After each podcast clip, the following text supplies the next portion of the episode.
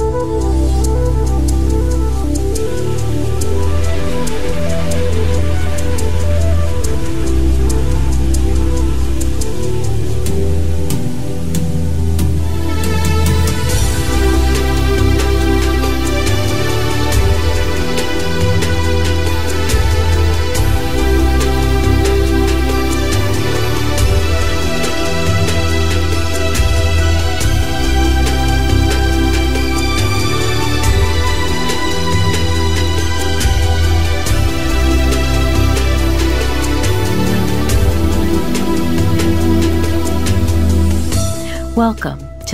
Mac Show, where we will be talking about your feelings, experiences, and pain following the death of a loved one.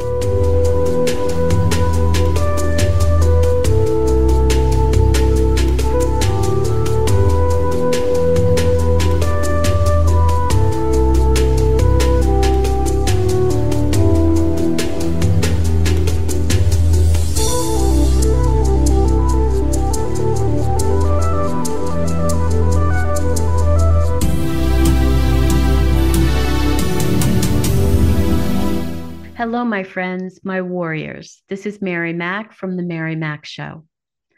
I am doing a series on death by fentanyl, and I have the privilege of being with Tammy Plakstis today. Is that correct? That's correct. Very good.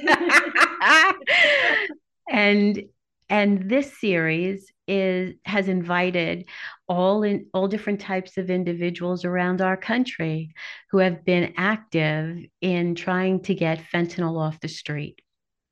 Yes. They have even in all their grief have done what they can to be a great advocate for all the people who come after them to help build awareness so that a lot less children and young adults are um, safe from the scourge of this drug called fentanyl. It is now the leading cause of death among 15 to 40 year olds. And there are over 110,000 people who have died last year of fentanyl poisoning. Her son Dylan was one of them. He was 29 when he died. He died on 12 9, 9 12 9, December 9th of 2020, smack in the middle of COVID. And he wanted to be an organ donor. So a few days later, he technically died on the 15th. Is that correct? That is correct. Okay, great. He is one of six siblings. Yes. That's wonderful. And and um, Tammy now is the moderator of a Facebook group that goes with the Fentanyl Awareness Coalition organization. And you can see the website at the the-fac.org, or you can go to Facebook and search for Fentanyl Awareness Coalition, and she moderates that and does an incredible job. So I wanted to say thank you to Tammy for being here, for taking the time to be with me tonight and talk about Dylan and your grief and your advocacy work. All right. Thanks. Thanks for having me. Absolutely. Dylan, Dylan was my firstborn child out of six. Um, he was on the wrestling team in high school. Uh, he was just a regular young man. You know, he loved music. He recorded some a lot of songs on YouTube. He his main song was Hope, and he called himself in that song actually a warrior. And I think oh, he knew that he was a warrior. That's um, wonderful. Um, I believe that all of us who endure the death of a loved one, we're warriors. Yes. It takes a lot of courage to keep moving forward. Yeah. So Dylan, like I said, was just a regular kid, high school, into music, on the wrestling team. Um, as he after he graduated high school, he started exhibiting some issues where we didn't know what to diagnose him. It was like ADD, which most of the kids have ADD. So we're like, okay. And as time went on, he started drinking, but it was not like he wasn't an active user. I mean, he smoked marijuana here and there, but he wasn't a drug user. And um, he was hospitalized a couple of times for alcohol poisoning, but then he started exhibiting some behavior that was a little strange. And that's when we were trying to get help for him. My sister got involved because my sister lived in New York and I live in Florida. And she knew a lot of people in the healthcare industry. And she tried to get Dylan some help. And um, she landed up getting him diagnosed where he had Social Security, um, that he had schizophrenia. He suffered from schizophrenia. I never really truly believed in that diagnosis, but that's what he was. But I noticed once he was on the medicine, you know, he was doing better. He was able to hold down a job. He was, you know, not hanging out in the streets. He used to go out a lot, but he was young. So, I mean, it can't always be that it was because of the schizophrenia. But he was on that medicine and he got the shot in his arm. And he was living in a place called TSI New York. And it was a facility where it would help them go to work and have a place to live. And he was in this house with four other um, young men around his age, and it was around COVID time. Uh, in September, Dylan called me and um, he started asking a lot of people in the family for money. And when I had a conversation and I said, Dylan, what's going on with you? Why do you keep on asking me for money? And he's like, Well, I'm experimenting with cocaine. And I was like, What is wrong with you? You know, what are you doing? You're on these meds.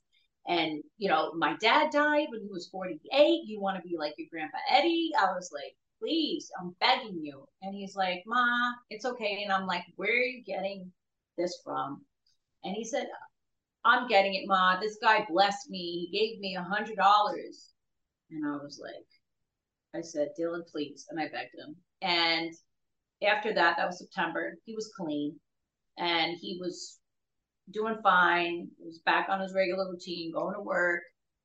And one uh, the night before his passing, he had called me up.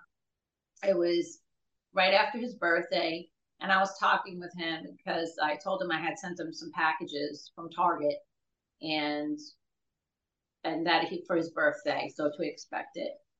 And when he said, "Okay, mom," and then he asked me at the end of the conversation, he said, "Can I get ten dollars?" And I said, "For what, Dylan?" He said, "Cigarettes and beer." And I said, "Dylan, are you sure that's what you're going to do with the ten dollars?" And he said, "Yes, mom, just cigarettes and beer." And he said, "Also, mom, can you please make sure that you get in touch with my dad?" And make sure he's okay because Dylan's father was worked for the New York City Transit Authority. Um, he ended up having cancer, uh, cancer, and he was in treatment. You know, he was almost with done with chemo and remission. So he said, "Please check on my dad, make sure he's okay." And I said, "Okay, Dylan." And he says, "I said you have work tomorrow." He said, "Yes."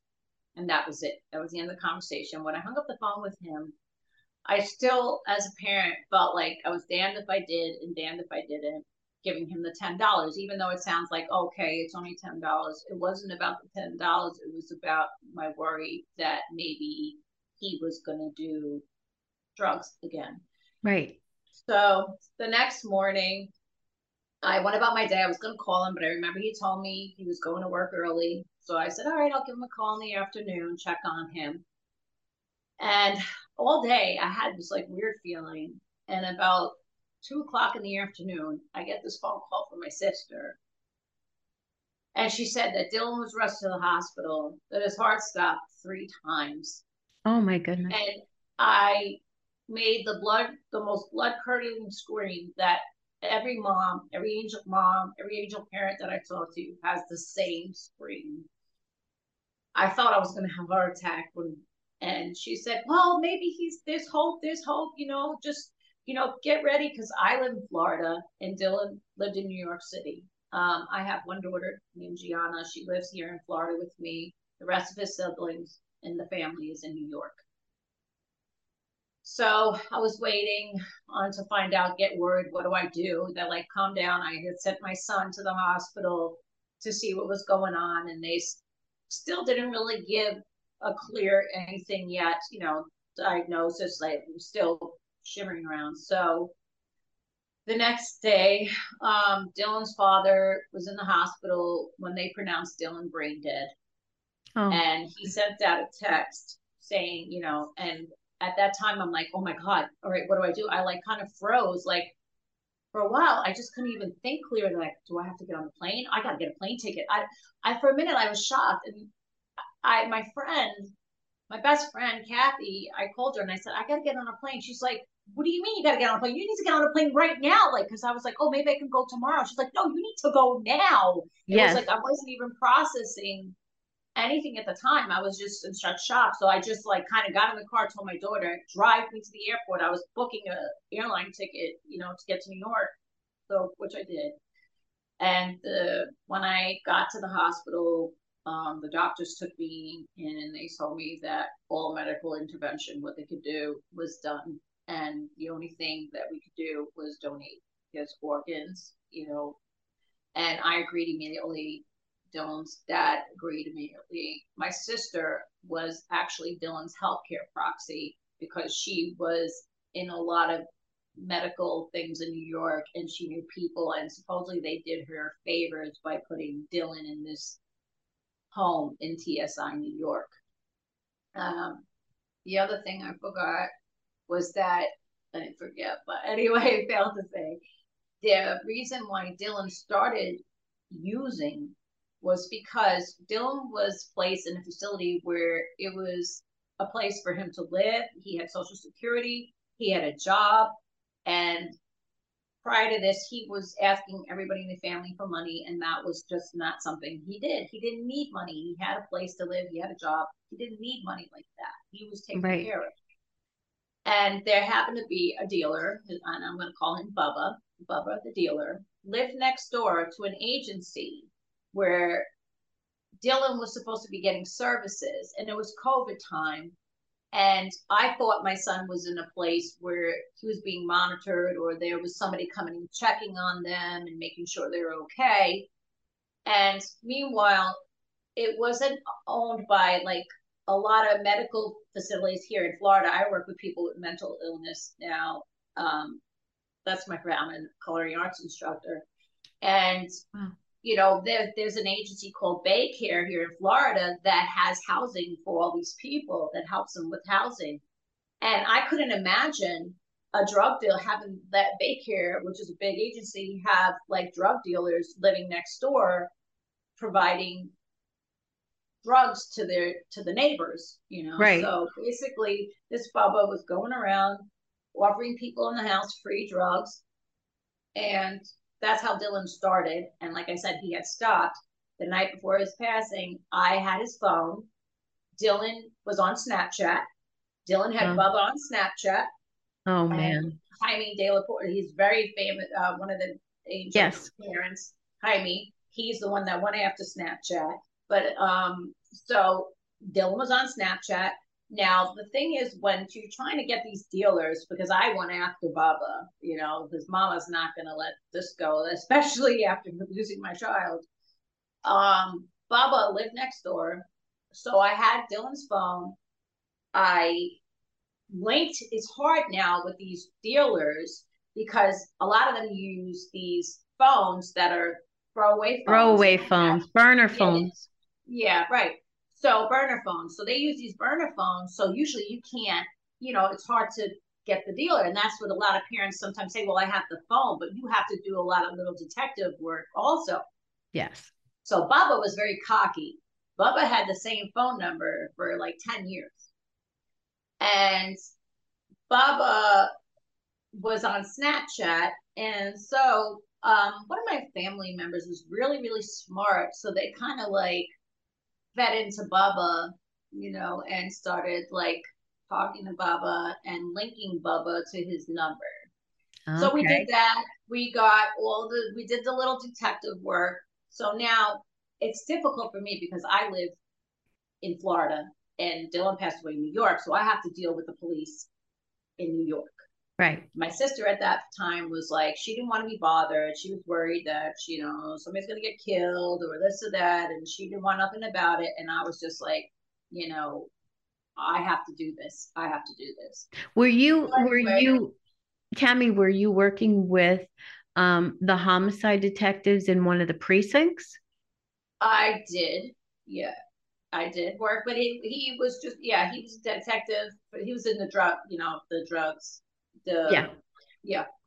So I went down when I went down to New York again after Dylan's passing. It was like in June. I stopped at the precinct where Dylan lived, and I went into the police station because I had to get Dylan's autopsy back because at that time when I was doing this, I didn't have 100% proof that Dylan died from fentanyl. So I, it took like almost five months to get the autopsy back. Wow. So once I seen, because it's the the coroners are so backed up with this going on every day with all these people passing away from this poison.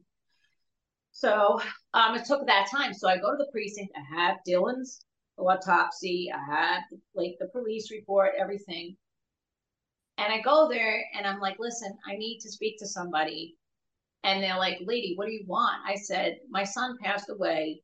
This is almost five months ago. I'm here. Why are you coming now? I said, because I live in Florida and I needed to wait for the autopsy. I need to speak to somebody. They're like, lady, we have these cases all the time. Like, you're just one of those people. and I'm like, Okay. And I'm like, well, can you pull up the 911? They said, I said, they said to the end, I said, can you pull it up? Oh, we can't find it. So then they finally punched in the address and they're like, oh, yeah, we found it. And they're like, lady, we don't think we can help you. I started like crying and precinct. There was like, pray to Saint Michael or no, on the wall, you know. So I started praying to Saint Michael in the, in the precinct. And I'm like, can somebody please just listen to me? So finally, they called narcotics and they got this detective. His name was Detective K. And um, he agreed to take Dylan's case. And I gave him all the information about Bubba and did all that. It took a little while. He did perform a sting, and fat, uh, Bubba sold fentanyl and heroin to two undercover detectives. Whoa. Okay so then the detective K was like, you know, great, you know, Bubba's gonna go away for a long time, and you know, we got you got justice for Dylan. A lot of people don't get it. I'm like, okay, great. So I'm waiting, waiting. Months go by, months go by. Bubba was in jail, but Bubba wasn't in jail for Dylan. Bubba was in jail for something else. Bubba is still walking the streets of New York City. Oh my God. Okay. So why couldn't they make it stick? I don't know. And then it was like first he told me the detective told me first, you know, you got just you got justice for Dylan. He's gonna go away for a long time. And then I contacted the detective after that, you know, like what happened? Why is he still out? And then uh, I never I don't get any response anymore. But this man is still on Facebook and I landed up doing finding out that he also was responsible for the death of this other gentleman named Joey. And I did some fishing around in Facebook and I seen that this guy Joey, they called him Joey Circus, was died, died. Like I like after that the, the detective first told me, Oh, everything's, you know, gonna be okay. I was fishing around and I was like, because that he hung out with Bubba, this Joey, and I seen that he was dead. And I'm like, oh my God. So I contacted the guy Joey's brother. And I was like, I need to talk to you now because I know Bubba is responsible now for your brother's death. He killed my son. You know, so um I, the brother took a little while to respond. It was a matter of a couple months. And I also messaged the guy who passed away, Joey's girlfriend.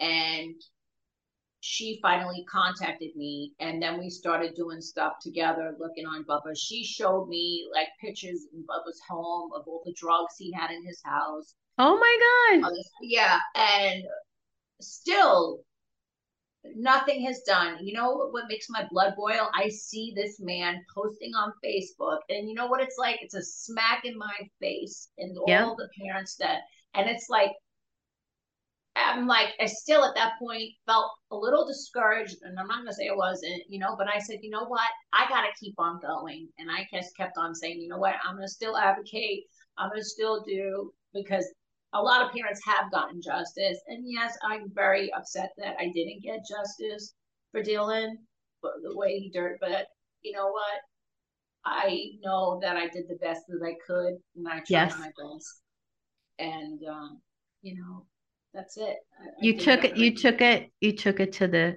to the max. Yeah, and then I just had to say, yeah.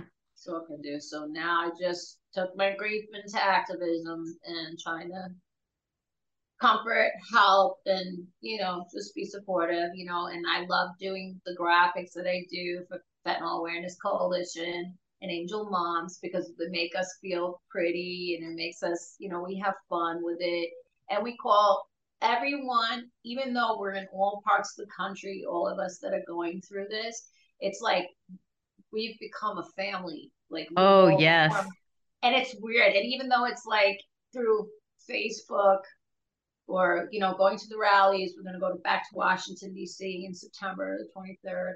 Yeah. And it's like, we're just got this connection. It's like I know all our we know all our babies are together. They're all there. You know, they're watching us like good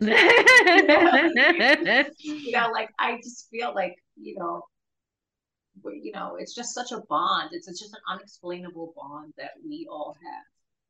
Really, because is. you can totally relate to each other. When one of you says, "I know how you feel," they really do. Yeah. You know, it's not like sometimes after a funeral day, you know, somebody will come up to you and say, Oh, I know how you feel because my so and so died. And you're yeah. like, Nah, it's not the same thing. No, no. And this is murder. I, I mean, we're trying, you know, people want to say it's, you know, they chose. I've even had people, my own sister at the time, and she really peed me off when we were in the hospital before we knew it was fentanyl because they were saying, oh, it may be tranquilizer. We don't know exactly what it was, you know, in the hospital we were in. And uh, she's like, well, he chose. And now this is my sister. He chose. And I was like, don't. I want to, I want to like really like, I said, don't you ever say that he chose because even if he did chose, it didn't mean he deserved to die. Years ago, my father was an addict. All right. Did plenty of stuff they don't just die like that. Okay. No. This was, you know, people tr- experimenting the first time, young adults, the pills that are out there, kids have a pill. They take a pill. They didn't know what it was. And then the parents are finding every day their kids are dead in their rooms, you know, and I'm doing my best now. I, like I said, I took my grief into activism. I also am working with people in the men that have mental disabilities. I talk to them about fentanyl all, all the time. And it was kind of good. Actually, yesterday I took one of my members to the store and he said, Tammy, I just wanted to let you know something. He's like, I spoke to my sister last night and I told her, don't take a pill from anyone, even if it's an aspirin, because the lady Tammy, her son Dylan died from fentanyl and he was, you know, did one thing and he didn't know what it was that it was in there and he passed away. So he told it don't whatever said and he goes thank you for letting me know that because i didn't even know anything about that and all. Yeah. And, most um, people um, don't. No. No. I was i was getting coffee i was getting coffee last weekend and i don't even know how it came up but the I don't remember how it came up, but the person that was ahead of me, young, you know, yeah. young young man, uh, he couldn't have been more than like 23 or 4. Mm-hmm. And I don't know how we got into the conversation, but you know, I'm like, do you know about fentanyl? And he's like, I heard about it, but I don't really know that much. I'm like, well, let me just tell you, don't you dare take anything but prescription medication because only one little gram, you know, in a, in in a joint even or coke or whatever. I said, or one pill that you think is one thing and it's another. I said, you can't afford to experiment. Those days are over. No. And he's no. like, wow, I'm really glad you told me that. I didn't have any idea. Um, yeah. So I was like, good. That's good. Yeah, just at least you know that it makes you feel good because you're like, all right, I'm telling somebody. I wish somebody would have told me. I wish I would have known, or my son would have known, because I know for a fact my son did not know what that yeah. was. He did not know. He did yeah. not know. Yeah. And it was like even when they got his autopsy back, he didn't have anything. He didn't even have weed in his system. He had nothing, just the fentanyl. Wow. Was, yeah. So then and he he took a pill that was completely fentanyl. He didn't take a pill. He used what he thought was cocaine. Oh, okay. Yeah. And it was laced. Yeah. Yeah, there was like hardly there wasn't even any cocaine really in the system. It was like wow. Very, yeah, it was very very like minute. Yeah. It was mostly pretty much fentanyl. But. I think it, yeah, it was just yeah, 1.6, you know. So it was like I don't know too much about the chemistry and biology stuff, but um, you know, 1.6 like is like a grain of salt. So I'm saying usually they said to kill, it could be like two, it can be between that. I mean, any one pill kills doesn't mean, but because I think he was clean, it hit him even harder because he was not using. You. Yeah. Yeah. Yeah. And and I there are so many of uh, the victims who have never tried anything before. Right. And they thought they were getting Adderall or Paxil or, you know, something that is common or yes. we think is common. Percocet or yes, you know, because for whatever reason they were having a hard time either in college or dating or whatever. Yeah. And they felt like that would smooth things over for them. And little yeah. did they know that the whole pill was fentanyl. Or also some people that have, you know, um, meds that were prescribed to them. And then even through COVID, they couldn't get the meds or whatever. Yes. And then they would probably reach out to somebody that, oh, you know, I'm behind, you know, I can't, I didn't get my pills yet and would want something. Maybe something innocent, you know, such as that. But I mean, for the most thing, the social media is a lot has a lot to do with it because these kids were getting like pizza delivery. They would have drugs delivered to their door. You know, I like know it's crazy. Yes. And, what bothers me so much about Snapchat is, mm-hmm. you know, they get away with it because it's the kind of app where it all the interaction goes away so quickly. So it's right. almost like anonymous. Yes, yes. And um it's and also because a lot of these dealers too like i was told you know that they use those burner phones and you know it's hard to you know a lot of parents there has been some several parents that have had gotten justice you know for their children you know but it's not as much justice as there is death you know that's happened. And yes. it's just it's just very sad that right now we're living in these times where i feel like us parents, like we're forming our own little army, and it's like we're like we're like alone. Yes, the DEA has stepped up and they've been trying, you know, they're with us. You know, Mr. Cle- that Thaddeus Cleveland, he's been supporting all a lot of the Angel families. He's on the border. So we get a lot of the support that we need, but we're doing this all alone. We're all putting up billboards on our own all of us, all those billboards, we, that's us parents, you know, doing that, paying for that, you know. Right. We're doing it. We're the ones that are advocating. You know, finally, we had fentanyl uh, on the 21st, we had the fentanyl awareness, awareness day. Mm-hmm. Yeah. And they were in Times Square, and, you know, Dylan was in Times Square a couple of times. Um, we did videos with Angela Marie, um, that's Nick's Never Alone. Um, she had put up, uh, she gave us, you know, she did it. She choreographed the thing. And um, we were all our angels were featured in Times Square. We all had they had 15 seconds of each. So Dylan was in Times Square, you know. So I actually had my daughter go down, and she filmed it. And uh, I put the song. I don't know why. Glen Campbell song, like a rhinestone cowboy. Made the video, Dylan in, in Times Square. Uh, and uh, I had a picture of Dylan when he he liked to go to Times Square a lot, and I had a picture of Dylan, and one of his friends put, you know, Dylan always wanted to be like a star, and there he was in Times Square. You know, he had his little thing over there in Times Square. But us, we're doing it all. We're doing it, you know, and it's time for the government and just do something about this because this is our whole generation. We lost a whole generation. It's just it's just so sad. It's just really sad. But like I said, I turned my grief into activism. and I think although Dylan's death, I'll never get over it. It made me a better person, if that makes any sense. I feel like Interesting. yeah. nicer. I'm a little more understanding of people. I'm a little less judgmental. Um, I think it made me look at myself as a person a little bit differently than I did before. Before I, I was always a nice person, but I feel like I was always a little sometimes judgmental or, you know, and I just said, you know what, this, I have to make my son proud of me.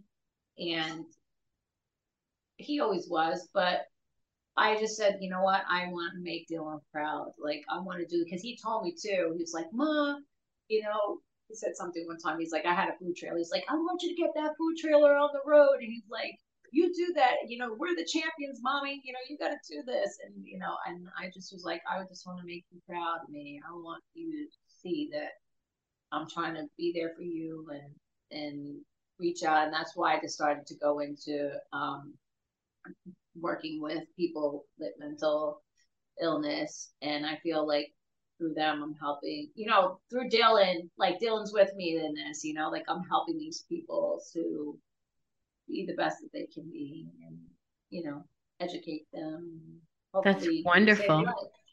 that's wonderful. Yeah. because i think that um, mental illness is not focused on enough. No. It just isn't. And there's a lot of people who um, suffer with that in one form or another. And they really do need our help. They need someone to advocate for them. Sometimes their own family have kind of shunned them, yeah. you know, because they're not, you know, maybe they didn't get married or, you know, they don't have a relationship that's they can count on, you know, yeah. they don't have children. And it just really annoys me you know, that um, they're so discarded in a sense, you know, from society. And it it's just not good. It's not nice. Yeah, Dylan's daughter Dylan has a daughter. Her name is Oh wow. Candace. Yeah, she had the same birthday as Dylan, December the 5th. Um, but and he was also very upset about some things with that too, because he had an on and off relationship with the mother, but when Dylan had mental some issues with his mental illness, she didn't really want Dylan around her for a while, so that hurt him a lot too. Sure. Um, but prior to his death, actually in November, in November, he died in December. He saw his daughter. He hadn't seen her for a long time, and my son facilitated it. And he came and saw his daughter and spent time with her, took pictures, and um, he was finally happy. Like he was finally happy, and I'm glad at least he got to spend that time and see his daughter. Absolutely. And, yeah. Not to mention that she will always remember that. Yeah, and um, she did. You know, she came to the funeral, and that was really hard for me to do. To you know, with her and her mom was very nice about it. She came to the funeral too, and um, you know, it was just sad to me that it had to come down to him passing away. You know, that he finally was, before he passed away, that he finally got to see his daughter after some time and then, you know, passing away. It was really sad. It was really sad, you know, but. um Is he buried up north? What? Is he buried up north? Yes, yes, he's buried in north, and um, he's in West in uh, White Plains Rural Cemetery, White Plains. And uh, that was another thing because I lived here in Florida. Dylan um, died in Queens, and my children lived in Middletown, New York. which is uh, Orange County. So I had to find a place. I tried to find a place that was like kind of medium ground, you know, that was for everybody to be able to go visit him. And uh, it was also when I put it on Facebook that Dylan passed away. Um, I had an old junior high school friend that saw that Dylan died and was like, hey, listen, my brother's a mortician. Get in touch with him. And I didn't even know. I mean, I was like, I was at the point like, a funeral. Uh, how do I do all this? You know, there's a lot of parents that I, I mean, there's there's nothing wrong with cremation or whatever you want to do. That's a personal choice. If you want to cremate, if you want a natural burial, I just was like very old fashioned. My family buried. That's the way we did it. I was like that, and then I was like, but I don't know if I'm going to have the money to be able to afford all this. You know, I may have to do cremation. And my kids were like, "Ma, no, that's not what you want to do. So we're gonna do it." You know, and um, my sister and I went to the funeral parlor, and we were picking out the casket, which is something that, and I looked at this blue, blue casket. I was like, oh my God, I think he'd like this. And my sister was like, started hyperventilating and she's like, like this. She's like, he wants the blue. He wants the blue. And I was like, okay. uh, but um, we were able, even though it was uh, COVID time, we were able to video, have his funeral on video. And um, so it's still on the website from the funeral parlor. Um, and we had a full, we were lucky in, at COVID time. There were funerals like, you know, gravesite and you got to go. Dylan had a full funeral for two days and um, beautiful funeral. And I didn't know how I was going to be able to pay for this, but we did like a GoFundMe and the family got together. Dylan's dad, we all did. And he had a beautiful funeral, beautiful farewell. And he went out in style. And his brother, Dylan, we put a white suit because Dylan's daughter said that she wanted, of had a dream of her daddy in a white suit. Oh, wow. So we, yeah, so we put him Dylan in a white suit, and his brother Klaus wore the same white suit at the funeral in honor of his brother. Yeah. So, Aww. Yeah, and uh, that's pretty much it. But Dylan was a very kind, loving soul, and I know he's still around. And I that's another thing. I never thought that I would believe that you know in seeing your loved one after they pass. But Dylan came to me in an orb when he first passed away, like right before he did the organ donation, came in an orb. So then after that, um, about a month and a half later, he came to me in an orb again, but this time his face was in the orb. And I'm like, mm.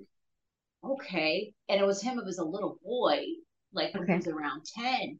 And I started Googling about it. I'm like, what is this? Why does he come to me as a little boy? And they say sometimes they'll come to you when they felt that they were at their best at time in their life. Wow. So that makes sense to me that Wow, that's amazing.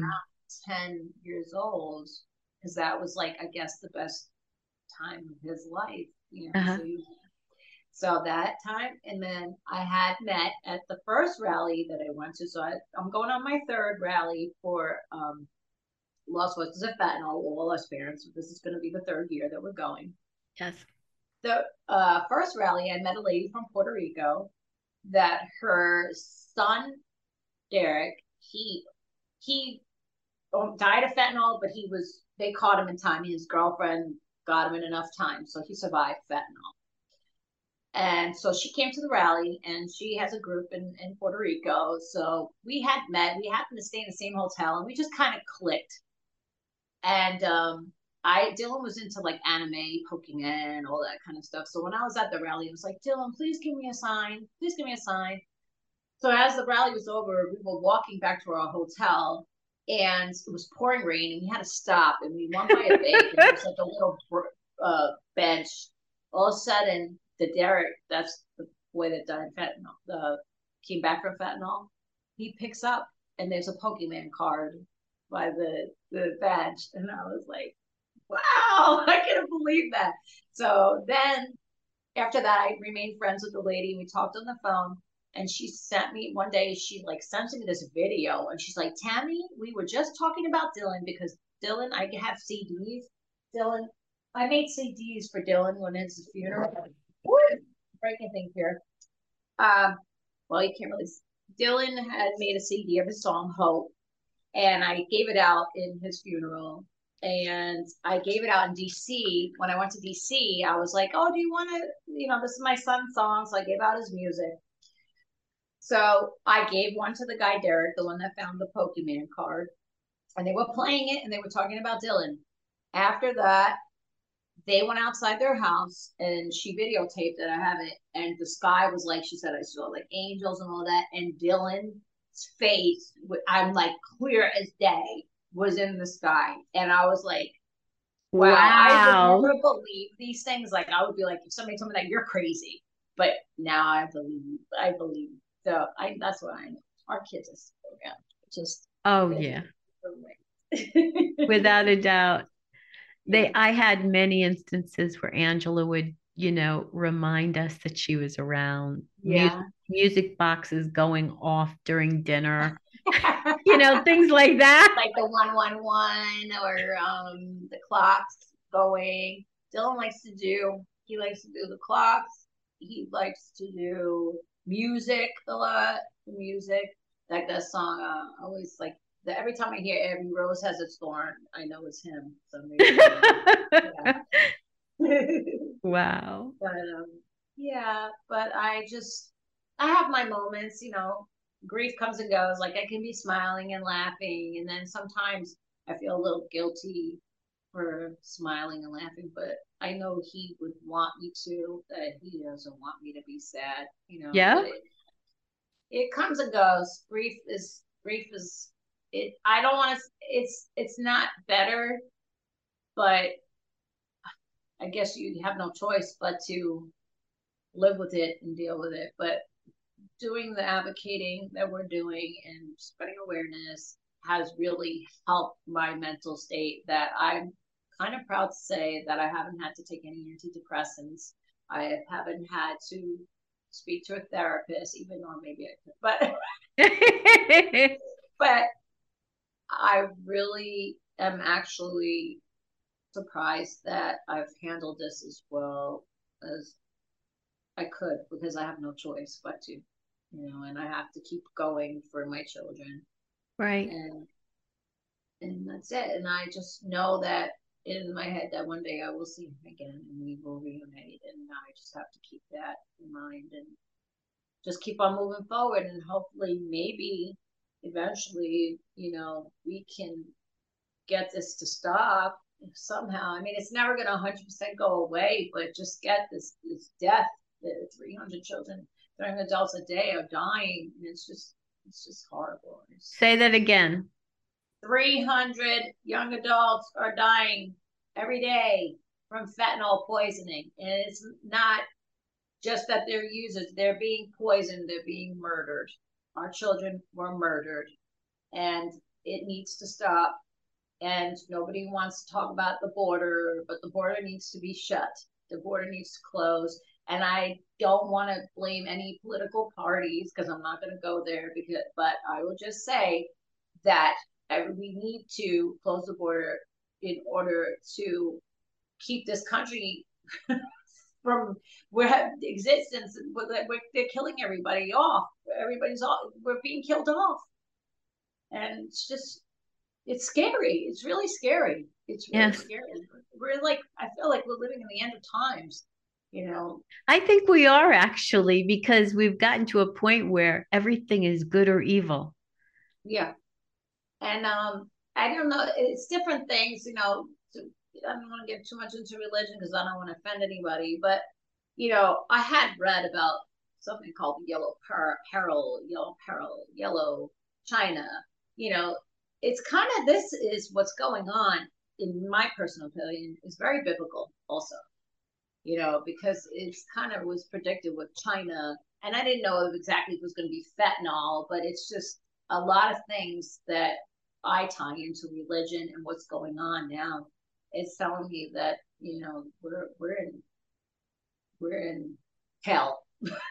we're in hell, and yeah. we're living in. I think we're living in the end of times. You know, like right. It's just very scary. It's very scary. Yeah, I agree, and and it's so orchestrated from the cartels in Mexico and how yes. they they bring it up through the the ports, you know, the yes. port of entry. Yes. And a lot of people don't realize that they're recruiting, you know, the blonde haired, blue eyed boy to be the carrier or the courier right. so that, you know, the agents at the border don't suspect them as much but they're the ones, you know, and maybe they don't have enough dogs, you know, drug dogs that can sniff out drugs, but they need to get more.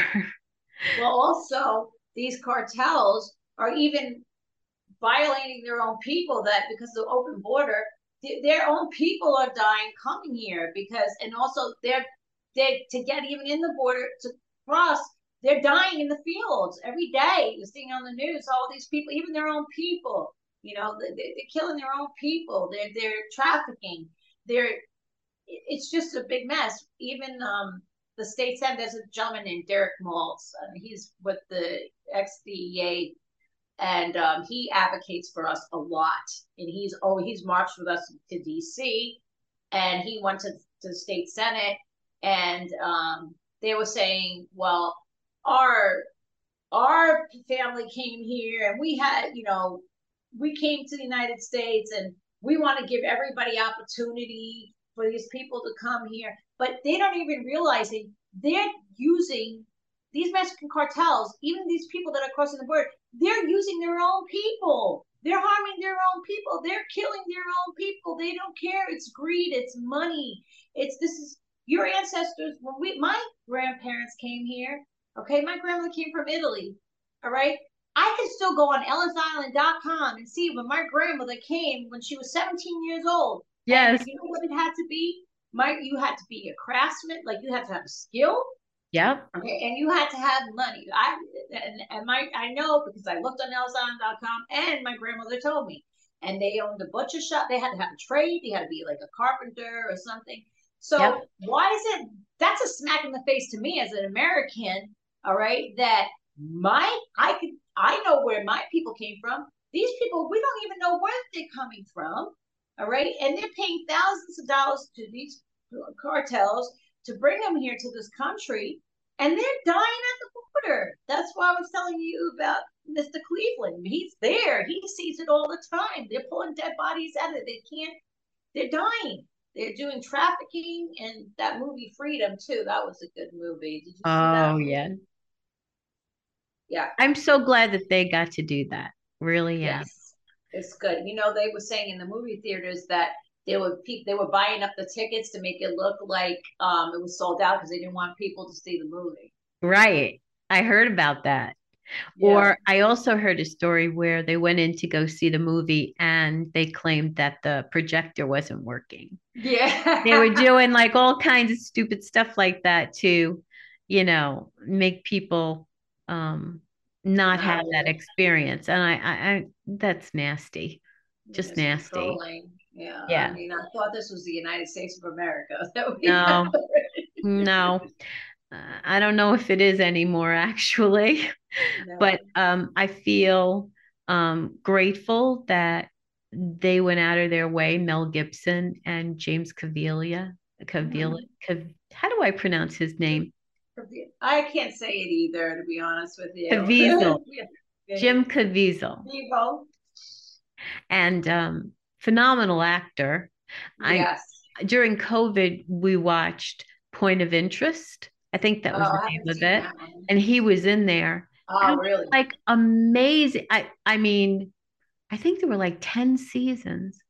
Wow. And it, and it was way back before they started making like shows that had four parts or six parts. You know, it was decent the whole season from like wow. September to June.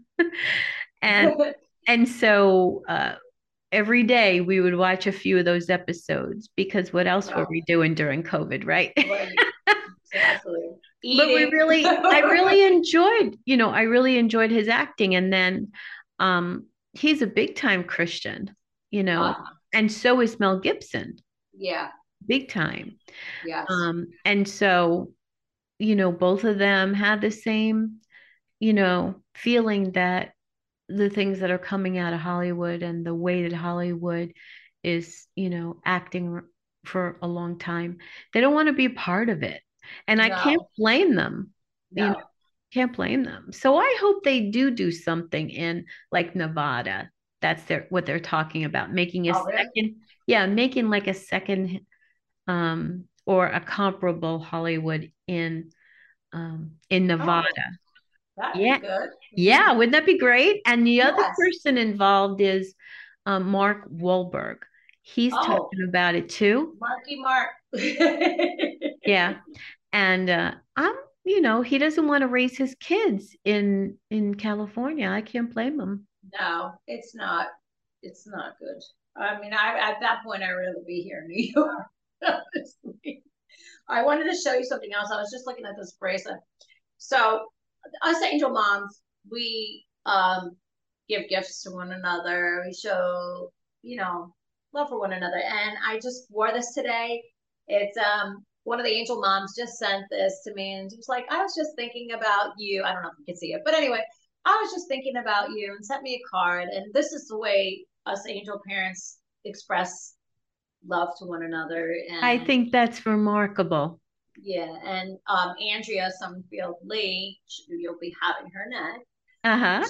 She um is a wonderful soul, and it's like it's so amazing sometimes. Like we just get like sometimes we feel like we all know each other, but we just like met, but we like have this bond, and um it's it's pretty special. So I really am happy and thankful that I have people around me that became like my second family and we just support one another and it's kind of sad to say but I get more support from the angel moms than I do my own family. Yes, many I I have to say I, I'm I'm in that boat. You know, I got so much more um, support and love, and it was like a second family after Angela was murdered. And my family just did not, still doesn't understand what we went really through. Yeah, wow. they don't. And, you know, they wanted me to be back to the way I was, the same happy-go-lucky, you know. They wanted me to be how I was before, and I was never going to be that again. No. You just aren't. You, No. it's like there's a division between before Angela died and after Angela Right. Died. Yeah. And because of that, um, that line, I don't know if you call it line of demarcation or whatever, that line, yes. you know, um, forever changed us. Yeah. And you can't go back. You'll never be that other person. That would be You live that life up until that day, and then you're now living a different life. Yeah. And it takes us a long time just to accept this new personality we are, right? Yes. It takes a really long time for us to become or grow into this Yeah. new personality. So the last thing we need is people telling us how we should be a different way. You know, we should be, we should act like we did before. So. You have, It doesn't go away. unfortunately, it doesn't. And unfortunately, there's just people in your life eventually that they were there for that season, right? Right. And and that mm-hmm. season's over. Yes. Yes. And you have to let them go by the wayside. And people think that's really cruel, but it's not No. because if you're going to survive and move forward, there are just going to be people in your family and your friends who you no longer um, associate with for your own good. Exactly. Exactly. And you know, and it's okay because I I'm fine now that I you know it hurts me sometimes that my own sister my own sister who was very close to Dylan doesn't really even speak to me. She told me when I was putting up billboards to Dylan, stop showing his face. And I said, you know what? You told me to stop showing his face. Guess what? I'm going to show his face, and I'm going to make it even more.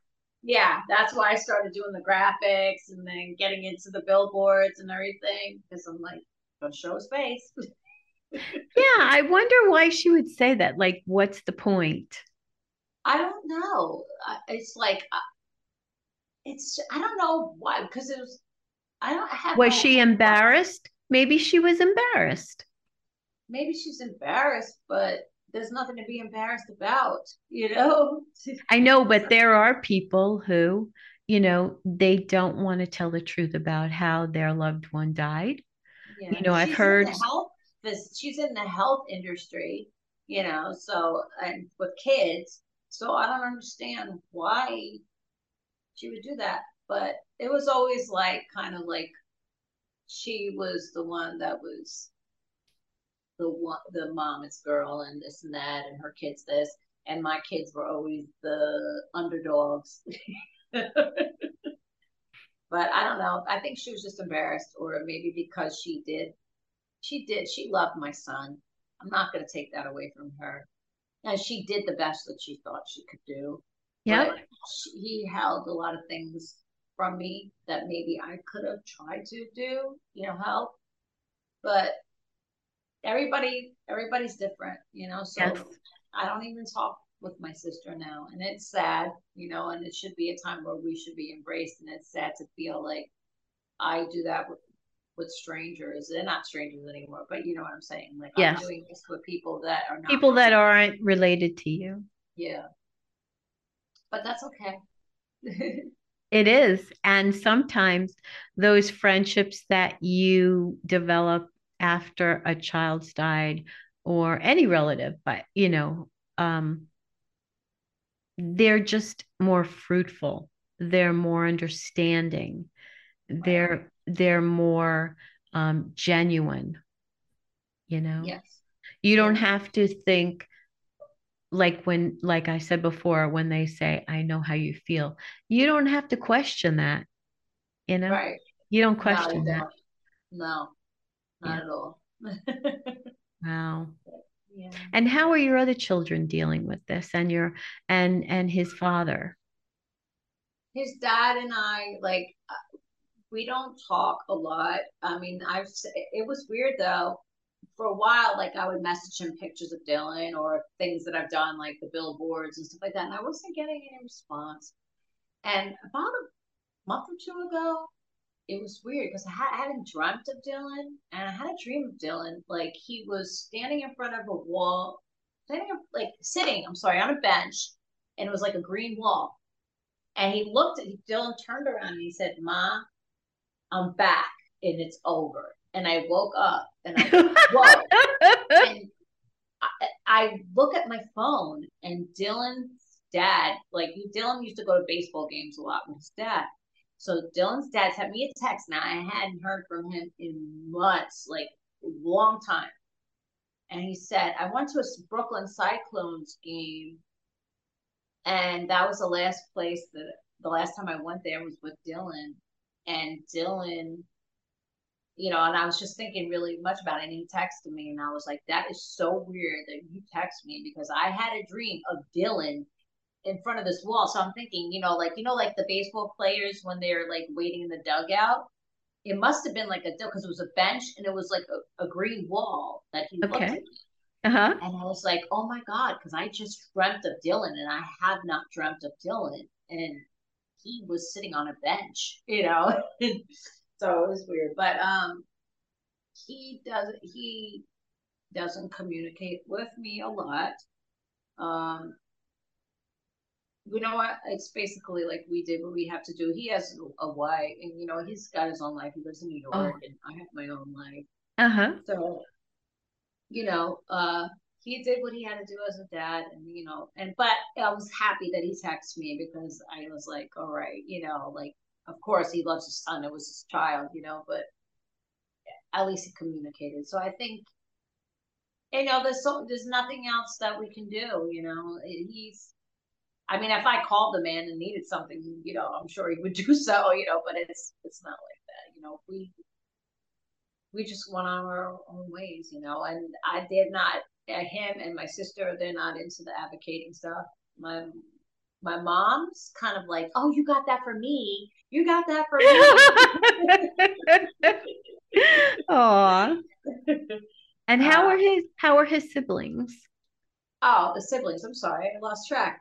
Um, it's so okay. Dylan, okay, so Dylan as a sister, so his oldest sister was Julia. She's the first first oldest. Then we have Autumn. Then we have Klaus, Desiree, and Gianna's the youngest. Gianna and I live together here in Florida. Um, so um, Julia, this is a funny story. Julia was pregnant, and well, her daughter's now two and she was thought she was told that she was having a boy. Now, prior to this, Dylan spoke to this lady that was my sister's friend. When Dylan first died, this lady was like she had psychic ability. She puts it like a medium, but very religious woman. And um, she told my sister that she was in idolatry and that Dylan was bugging her, like, you know, and um, she said that Dylan told her, well, it was a couple things, but the main part was that Dylan told her that he's going to pick out all his nieces and nephews. So now my daughter Julia is pregnant. She had a sonogram done, and they said it was a boy. Okay. So I was like, oh, you got to name him Dylan. You know, you got to name, you got to name the baby Dylan. No, I don't know if I want to name him Dylan. I, I don't know. I don't really know. I'm like, you got to name him Dylan. Anyway, so she had the sonogram, and now all these sonograms are advanced now. They got the pic, you could see everything in there. So it's a boy, you know. So come to find out when she gave birth, guess what she had? She had a girl. and you know what I'm Because she didn't name him Dylan. You know, I'm just That's amazing. no. But um Klaus, my son Klaus, you know, they go in and out. I mean, there's nothing else, you know, we can do but accept. Well, we all have our moments where we miss him. We play his music. Um, we always talk about him. We go to his grave. I go down twice a year. We go to the grave. We, my son, my kids, they live in New York, so they go to the grave a little more often. We take uh, my son takes Dylan's daughter a lot. He's become taken. He promised that he would be like a second dad to Dylan's daughter Candace. So he does oh, that. That's so nice. Her, yeah, he takes her out and does things with her all the time, and you know, especially the birthday. That's a tough one too because Dylan's birthday is the same as hers, and I I make a trip down there to go with the kids, and you know. Uh, How old is she now? She's ten. Okay. Ten years old. Yeah, and uh, you know, we just they just keep doing what we have to do. You know, we got to the point that we had to, we're at acceptance now. That's that's all. But you know, we we have our moments. I mean, I still have like my moment. Like I could just be doing something and think I'm so great, and then all of a sudden it'll just hit you and cry. I'll cry. I'll do my minute or two cry, and then I'll go back and do what I'm doing. I mean, sometimes I used to feel like I was a crazy woman at work. Like I'd go in the bathroom, I cry, and then walk out and be like, "Hi," know, just yeah. try to put the face on and act like I'm also normal. But um, we're doing the best that we possibly can under this situation. But we just keep in, you know, faith that one day we will see him again. And that's all we can do. Yeah.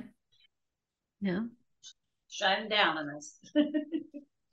well, it's nice to know that he comes to you. And that's really very comforting, isn't it?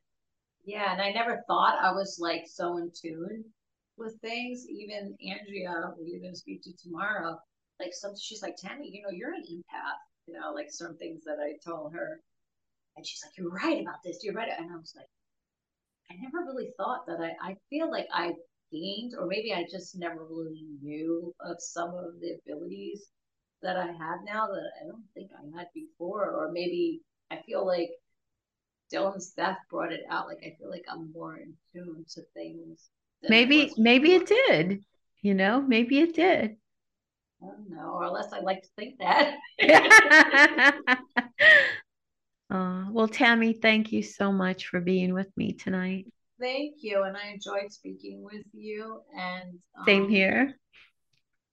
Thanks so much for giving me the opportunity to speak with you. It really helps so much. And, and our conversation can help somebody else, you know, going through the grief that we're going through. And there is some light at the end of the tunnel. And just keep on having the hope and faith that, you know, like I said, we'll see our loved ones again. And that's what's going to keep me going. And I want to make my son proud of me and, you know, to say, you know what, my mom is doing what she has to do. Because he did tell me, Ma, you, you, he goes, we are the champions. He told me one time, and he's like, when I was going to get my food, to get that food truck on the road, and I want to see you do good, you know. So I always had that in my head.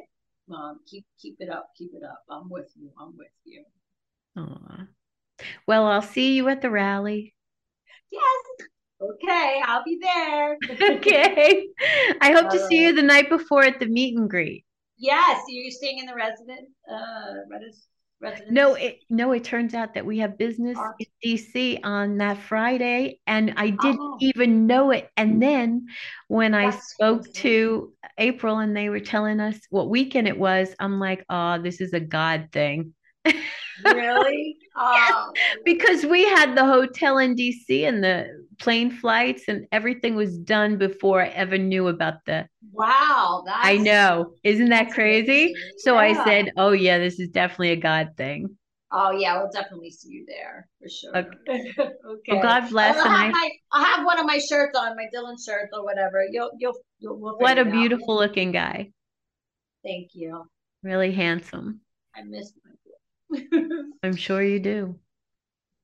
I look forward to I look forward to meeting and giving you a big hug. Yes, definitely. Thank you so much. I uh, enjoyed talking to you. All right. You have a blessed night. Okay. Thank you. You too. Bye. Bye. Bye.